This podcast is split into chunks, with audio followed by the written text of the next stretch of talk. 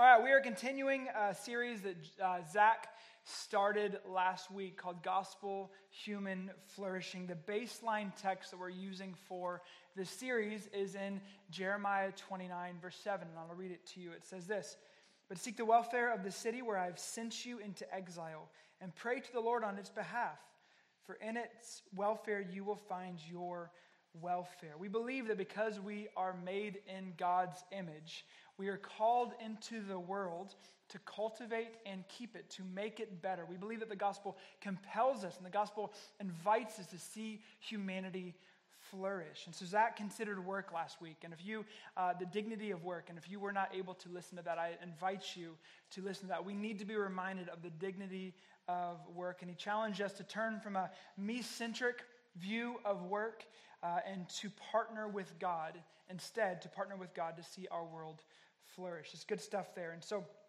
we're going to continue looking at gospel human flourishing. And the way he presented it last week was like you're looking at a diamond, and you can see different angles of a diamond as you look at it. And so that diamond for us right now over these next several weeks is gospel human flourishing. And so we're going to be looking at different facets of gospel human flourishing. And so this week and the next, uh, the two weeks after, we're going to be talking about justice.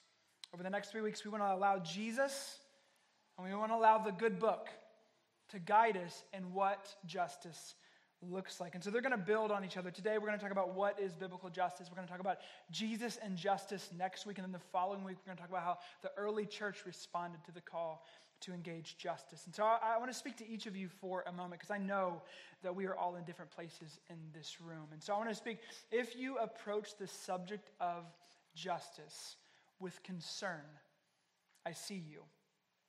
If you have felt frustrated by what the church hasn't done or hasn't said regarding justice, I see you. If you have been suspicious by some of the recent rhetoric and not sure what to do next, I see you. I know we are in uh, complex uh, spaces when it comes to our thoughts related to these things. And so, again, my encouragement is that we allow the good book, we allow Jesus to be our guide as chief above all. And so, before I dive in, I want to sync up with regards to some expectations that I want to bring to the table to us as we talk about justice together. Several things I want to uh, mention, and this will be free that uh, expectations that aren't agreed upon lead to fights. You know what I'm saying? Like if you have a roommate, if you're married, if you have expectations of somebody, you never communicate those expectations, what happens in that situation? Good stuff? No, right? And so mutual agreed upon expectations, clear communication regarding expectations helps guide a relationship forward. So I have an, a, a few expectations regarding these next few weeks, and, and really every week, but specifically these next few weeks. The first expectation I have is that I expect that we want to follow Jesus. And I expect that our, we want our allegiance to be submitting to Him. Uh, my expectation is that we want this, the wisdom of the Bible to inform our view of justice.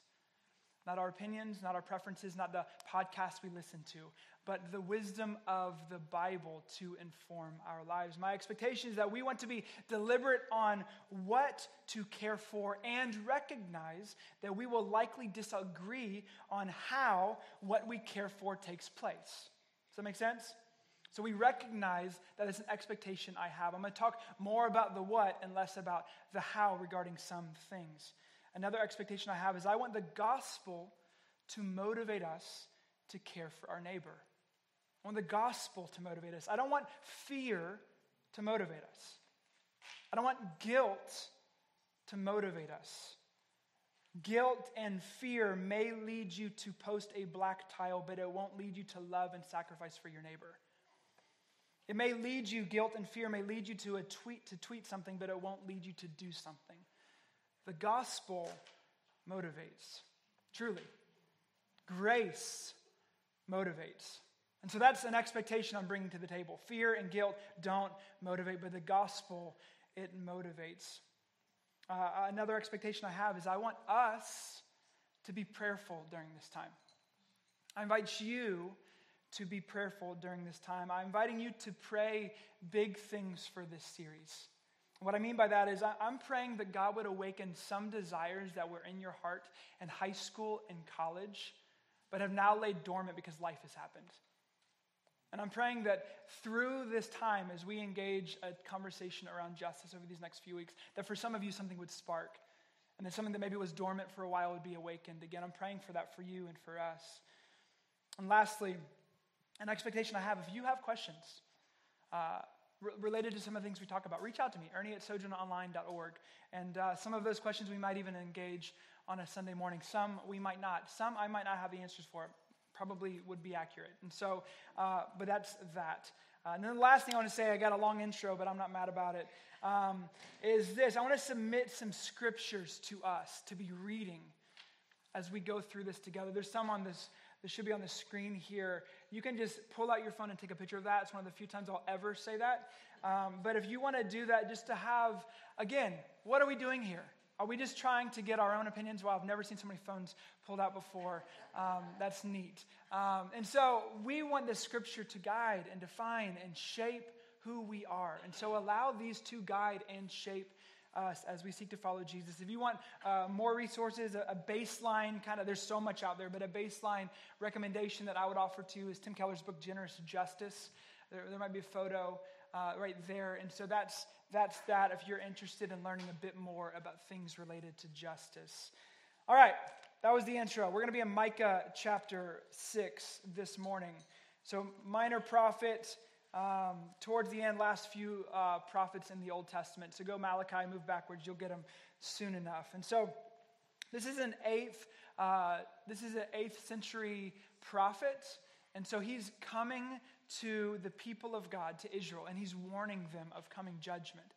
They have uh, uh, violated the law of God. They've rejected care for their neighbor, and they've used economic uh, and unjust economic practices to suppress others. And, and Micah comes to them saying, Hey, judgment's coming.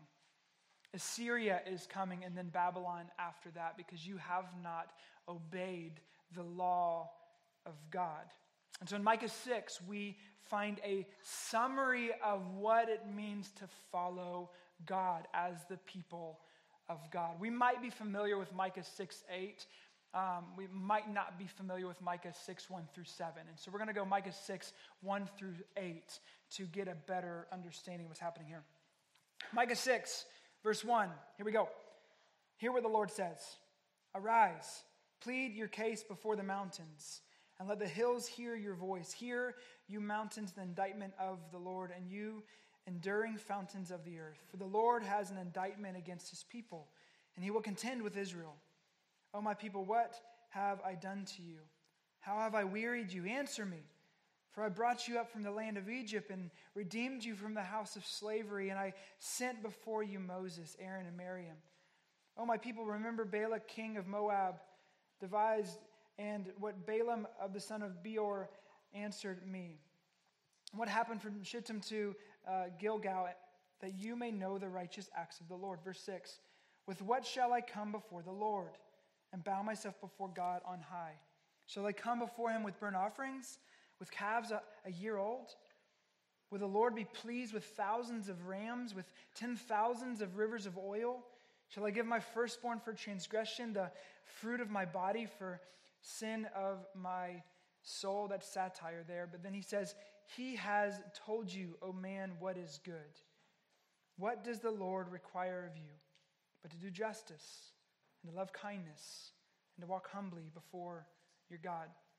So the Lord has an indictment against the people of Israel. And he says, Remember how you were rescued.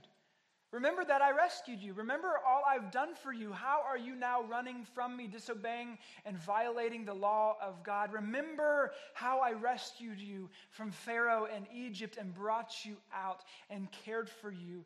What have I done. And then the text changes in verse 6. And if we have a kind of a Western, uh, compartmentalized, individualistic view of following Jesus in faith, this won't make sense to us. But it says in verse uh, 6 With what shall I bring before the Lord? and bow myself before God on high. And then he begins to get a little bit sarcastic. Should I, should I kill a thousand calves? Should I, should I pour forth a, a river of oil? Should I do all of these spiritual practices? Would that be the thing that would cause God to be pleased with me? And the answer is no. The fruit of faith is a love for God and a care for humanity. See, the way you know your heart is right by grace is that you care for those in need. The evidence of our faith is how we treat each other, extending the grace that we have been given from God. And so he challenges them with the culmination of this text in 6 8. Um, and there's three commands that, in some ways, are baseline values for gospel human flourishing. In no particular order, it says, Do justice, love kindness, Walk humbly before your God. Do justice, love kindness, walk humbly before your God. That, that word kindness could also be translated more dominantly. It's in the Old Testament, it's translated as mercy. So you could say love kindness or love mercy. So if we want to be a people who seek gospel human flourishing, we must be a people who do justice, who love kindness, love mercy, and walk humbly before our God. I have to confess that I did not grow up in a tradition that taught me about justice. I don't know, maybe, maybe we're similar, way, maybe we're not, but justice was kind of seen in a very narrow lens. It was kind of a, a global lens. And so there was a well that needed to be dug. And so we did justice. And we went and dug a well, or there was a house that needed to be built for somebody. And so we did justice, and we globally left, went on an airplane, traveled somewhere far away, did justice, kind of checked that box off and came back. But from my experience, from my vantage point, from what I gathered growing up, is that we majored on global endeavors but neglected local care of our neighbor and our city as a church. And I found that I, and maybe we, would do well to learn about God's care for justice. Which leads me to my first point, which would be defining biblical justice. Justice means different things to different people. And if we've gathered anything from this last year, and we hopefully have gathered a lot of things, we, we uh, probably gather that there's different definitions of justice depending upon who you follow, who you listen to, what you watch. You're going to get a variety of definitions of justice. But what does the Bible tell us about justice? You know, on the one hand, there's a lot in the Bible about God's care for the poor, God's care for the oppressed, God's care for the vulnerable. There are plenty of warning against, warnings against treating the helpless uh, with cruelty and disrespect. On the one hand, there's an awful lot of that. And then on the other hand, and we'll look at that in the coming weeks, on the other hand, justice as a biblical category is not synonymous with anything and everything that um, uh, we feel would be good for the world. That we can't just throw the label of justice on anything and everything that we want to. Conservative and progressive secularism is diluting the importance of justice by making everything they care about a justice issue. And so it's no, we don't have a grid for what true justice is if everything is now labeled as a justice issue. But the good book says humans are set apart in the image of God. The good book tells us that in the garden, harmony and order existed in shalom, in peace. We're going to talk about shalom in several weeks from now, but in shalom, harmony and order existed. And shalom, it was shattered in the fracture. In the fracture, in the fall, shalom was shattered and injustice entered. This is the biblical perspective. That there was a day where there was only but justice. There was only but care for one another. And then in the fracture and in the fall, separation happened and injustice entered. And now we have a world where we have both oppressed and oppressors. And we always will have oppressed and oppressors. There's no utopia in this world where we won't not have that. Because of sin, we redefine good and evil to our own advantage at the expense of others. That's the result of the fall. And so, a few definitions of biblical justice. I'll give you three. I could give you 30 uh, that would be solid, but these are, are three for you. Kevin DeYoung, uh, he writes Doing justice means following the rule of law, showing impartiality, paying what you promised, not stealing, not swindling, not taking bribes, and not taking advantage of the weak because they are too uninformed or unconnected to stop you. Karen Ellis, who's a professor at RTS, she says, When we pursue justice, we proclaim the kingdom of God on earth. His intentions in the world as he intended it to be, making wrongs right, holding the unjust accountable, seeing to it that the wronged are made whole when we pursue biblical justice, we communicate that there is a better day to come. And Tim Keller adds Biblical justice is characterized by radical generosity, universal equality, life changing advocacy, and uh, asymmetrical responsibility.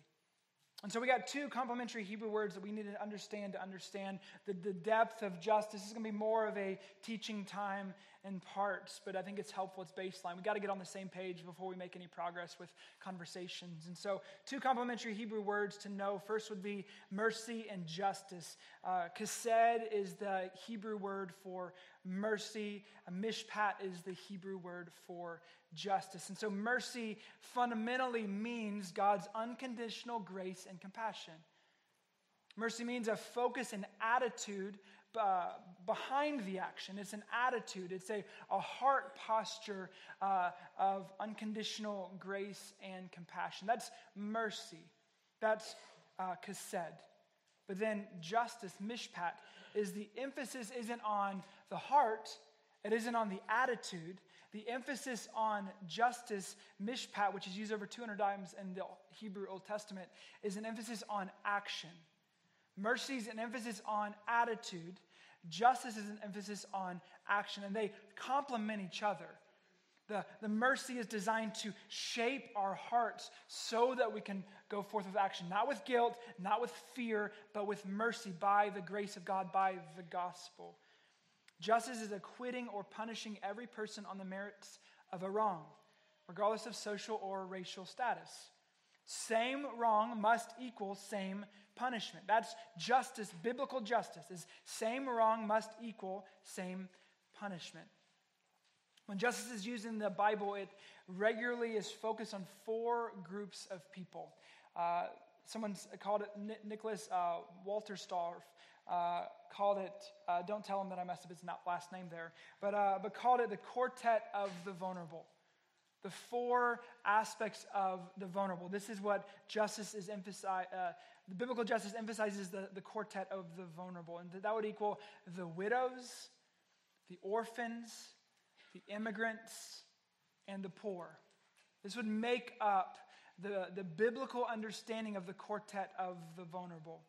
And to modernize, this quartet looks like immigrants being synonymous with refugees, the poor including the homeless, widows equaling single parents and elderly. The unborn could be included with orphans if we define orphans as powerless children with no one to defend them. And so, this is what we're looking at here. So, we can't compartmentalize justice to our liking. We're going to find this in the coming weeks, specifically as we talk about it in the, the early church. The early church was not defined by partisan politics.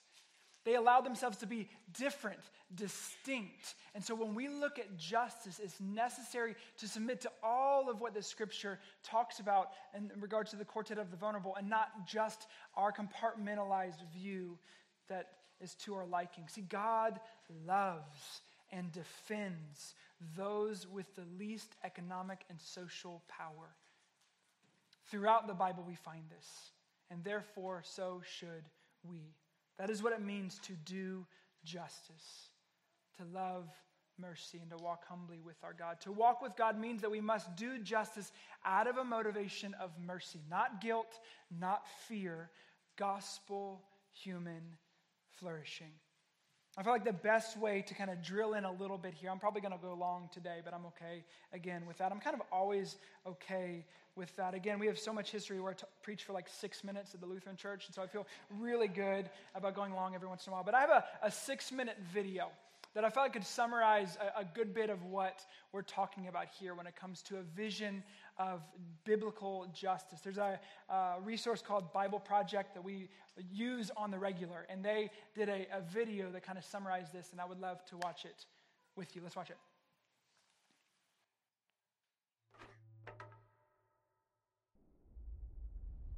If you were a praying mantis, it would be socially acceptable to devour your mate. And if you're a honey badger, you have no regard for other animals. You don't care. If you're a panda with twins, it's normal to abandon one to take care of the other. But if humans do any of these things, we would call it wrong, unfair, or unjust. Yeah, why is that? Why do humans care so much about justice? Well, the Bible has a fascinating response to that question.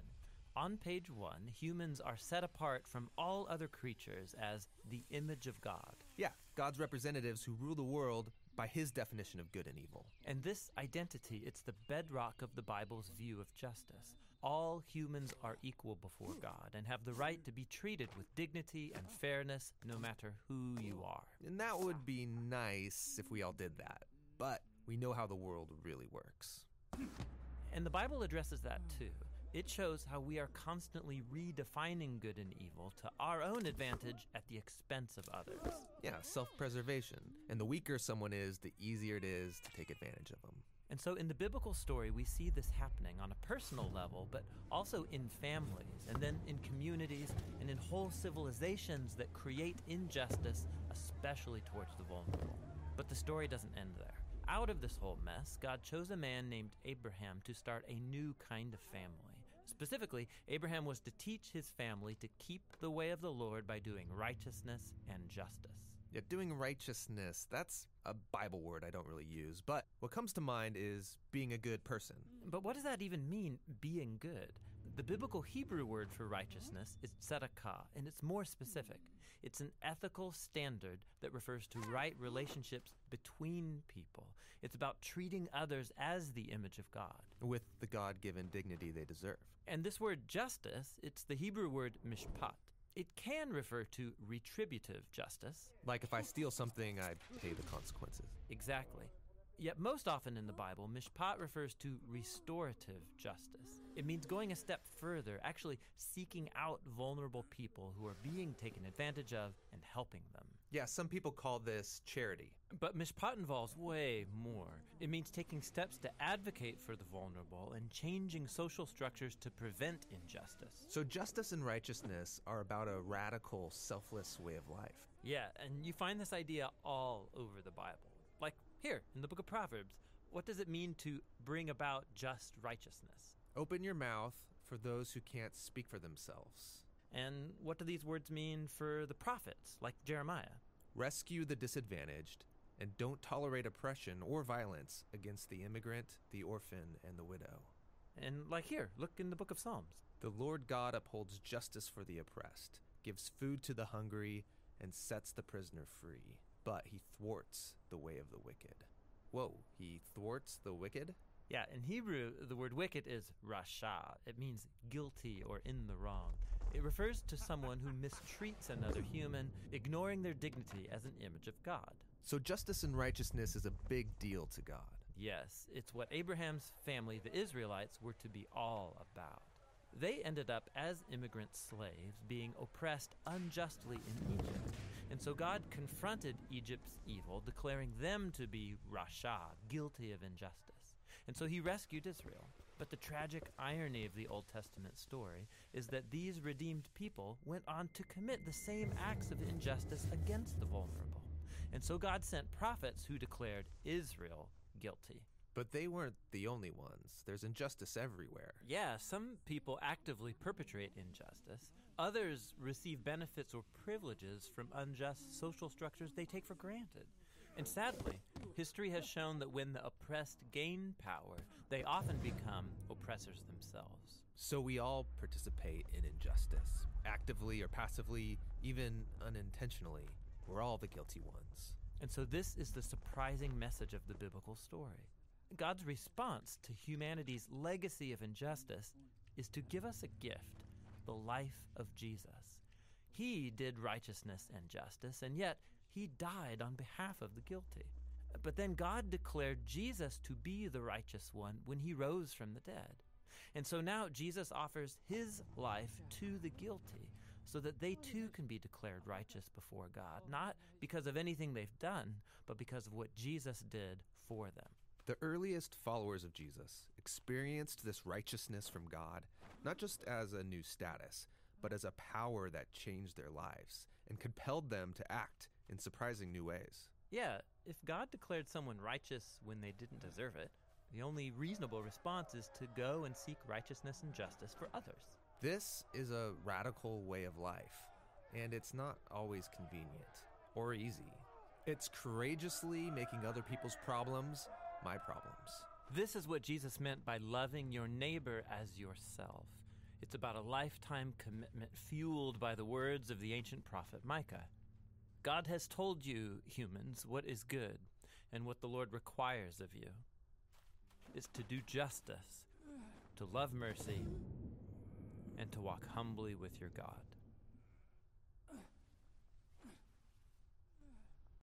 Well, yeah, you can clap for them. Yeah.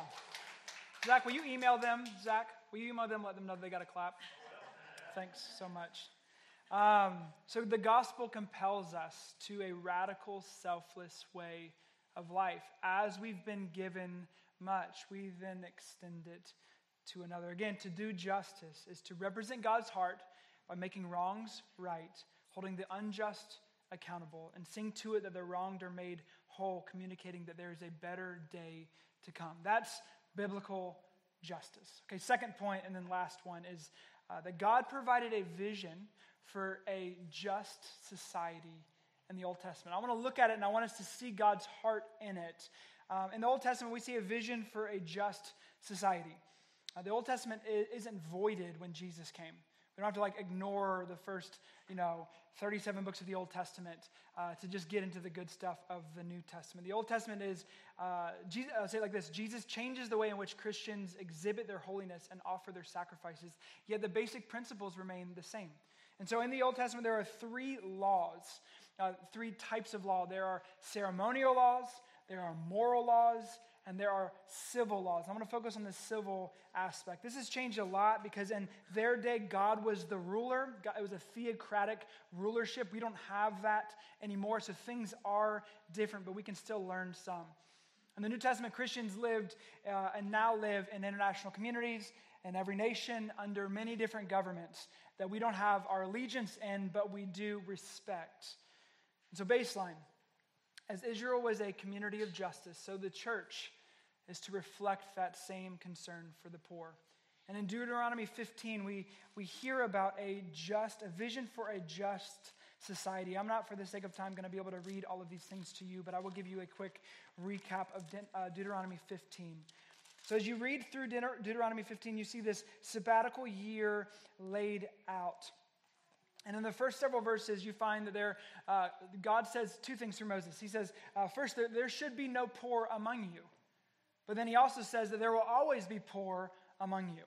So it's like, Moses, hello, what are you doing here? But there's not a contradiction at all. He's actually giving a vision, but also laying out a bit more. See, God provided this law called release, that every seven years, debts were forgiven.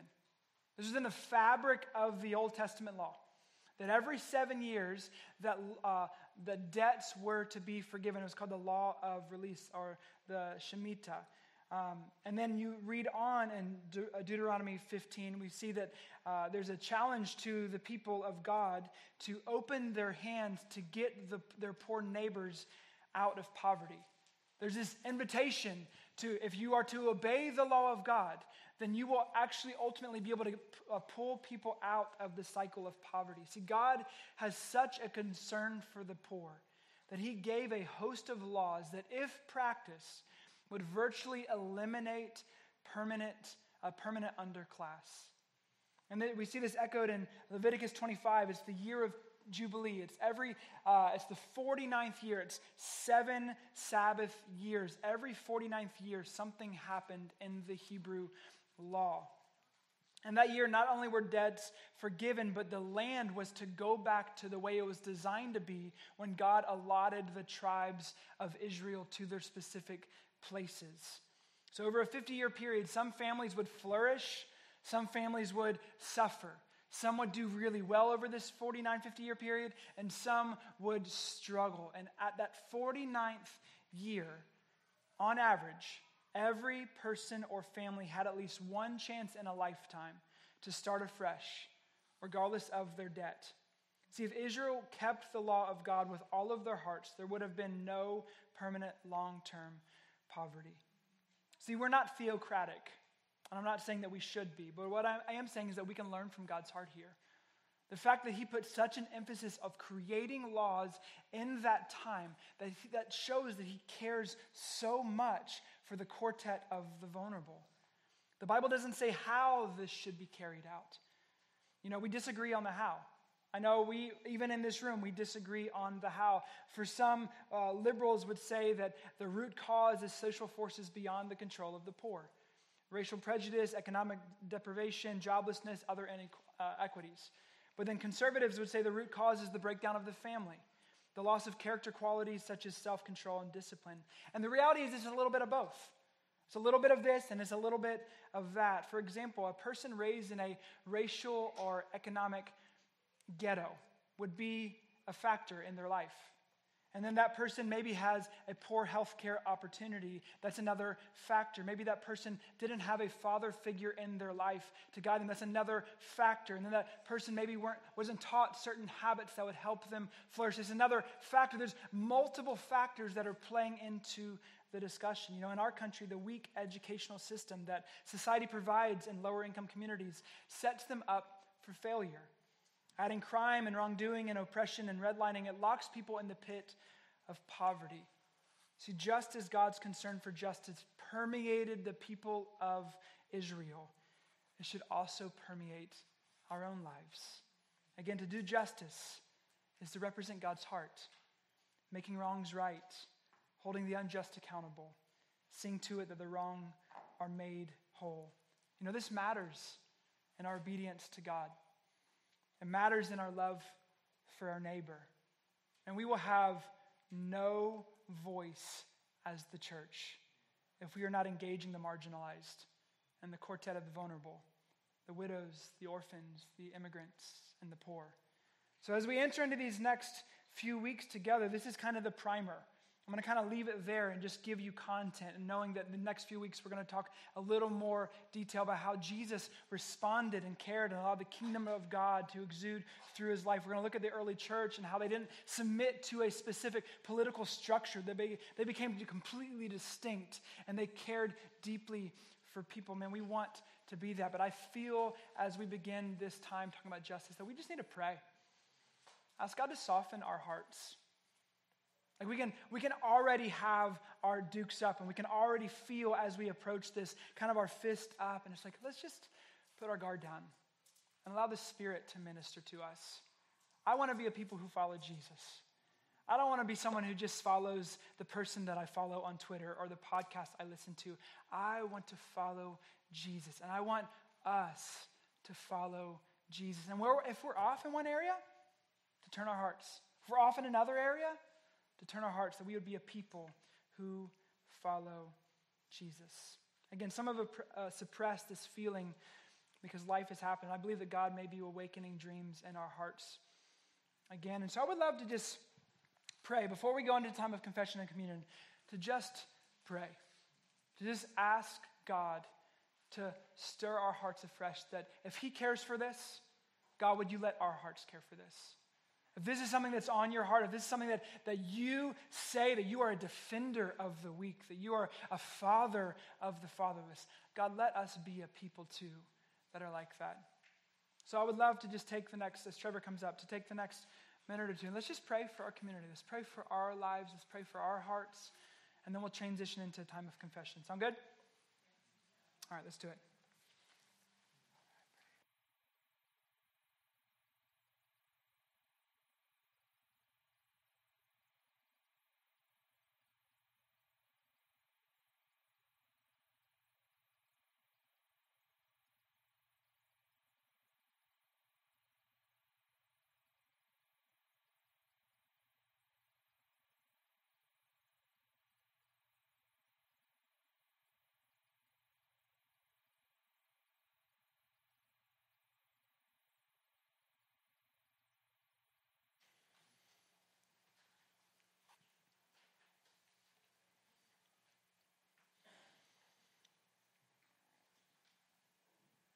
As we enter into a time of confession, this is a space that we offer to turn our hearts to God. I know that all of us could find um, areas in our heart, even in this conversation, that we need to turn to God with and release into His hands. And so I want to pray a prayer with you, a prayer of confession, um, as we enter into this next minute of confession. Um, and again, just praying that God would soften our hearts and that we would be open to what He says to us through the good book. Um, if you wouldn't mind, let's pray this together. It should be on the screen.